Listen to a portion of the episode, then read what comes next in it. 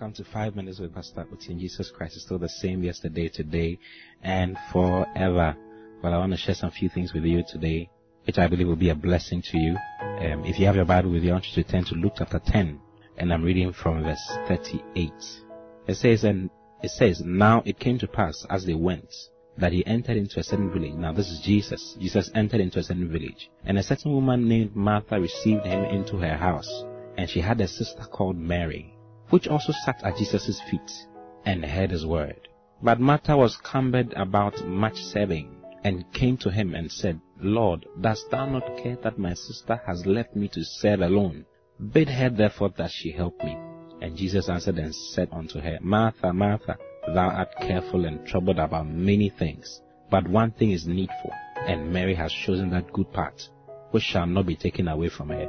Today I'm talking to you about don't be busy about nothing. Sounds funny, isn't it? Don't be busy about nothing. Well, Martha was busy about so many things. She was busy. The Bible says that, but Martha was cumbered about much serving. But her sister Mary sat at the feet of Jesus and heard his word. You know, sometimes the temptation in life is to be drawn away from God and his word to be busy about so many things. Oh, I have to be here today. I have to be there. We plan and do everything and plan outside of the Word of God or plan the Word of God outside of our lives. Busy about everything. And practically everything is nothing really. Jesus said that you are busy about so many things. You are troubled about many things. Then he said, but Mary has chosen that good part. He says one thing is needful. And Mary has chosen that good part. What is that one thing that is needful? That one thing that is needful is the Word of God. Brothers and sisters, give attention to the word. You see, go to Proverbs chapter 4, verse, verse 20. This is Solomon talking and mentioning what his father said to him as he counseled him concerning life. He said, My son, attend to my words. Incline thine ear unto my saying. Give, in other words, give attention to my word. Don't be busy about unnecessary things. The word of God is the most important thing in your life. Give attention to it. Let it have dominion over your life. You see, he says, Let them not depart from thine eyes, verse 21. Keep them in the midst of thine heart. In other words, keep looking at them. When you are moving around, have the word of God on your phone. Have it on your tablet. Have it on any gadget or any device you have so that you can look at it every time in your, in your life. He says, Let them not depart from thine eyes. Keep them in the midst of thine heart. And he says, For they are life to those that find them. This is what will give you life, brothers and sisters. Don't be busy about all those things which will not give life. Stop worrying about unnecessary things. What you wear tomorrow, what you eat and all that. Jesus said that after all these things the Gentiles seek. But seek ye first the kingdom of God. There are certain things that you ought to do first. And one of them is to pay attention to the word of God. Attend to my words. Incline thine ears unto my sayings. Mary has chosen that good thing, that good part.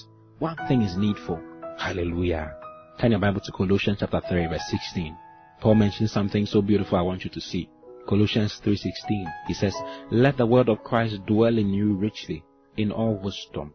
The word dwell means let it govern you. Let the word of Christ govern you. Let the word of God have dominion over your life. Let it be your forethought. Catch yourself thinking about the word of God today. Catch yourself thinking about the word of God today.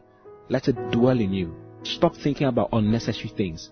Thinking about who will give you the next business contract and who will do this for you and who will do that for you and who will do this for you. God is able to do all those things for you. All He needs you to do is to let your mind be stayed on Him. Let your mind be stayed on His Word. He says, let the Word of Christ dwell in you richly. Let it dwell in you in abundance. Hallelujah. Make a choice today for the Lord. Make a choice to study the Word. Make a choice to allow the Word of God be in your heart. Have a place in your heart. And see your life flourish and grow and blossom in the name of the Lord Jesus. I want you to say to yourself that I give attention to the Word today. I see the Word today. I hear the Word today. I can understand the word of God today, and therefore the word of God is working in me and causing me to produce the results that I ought to produce. In Jesus' mighty name. I love you very much. I'll see you again tomorrow. Until then, have a wonderful day today. God bless you. Bye bye.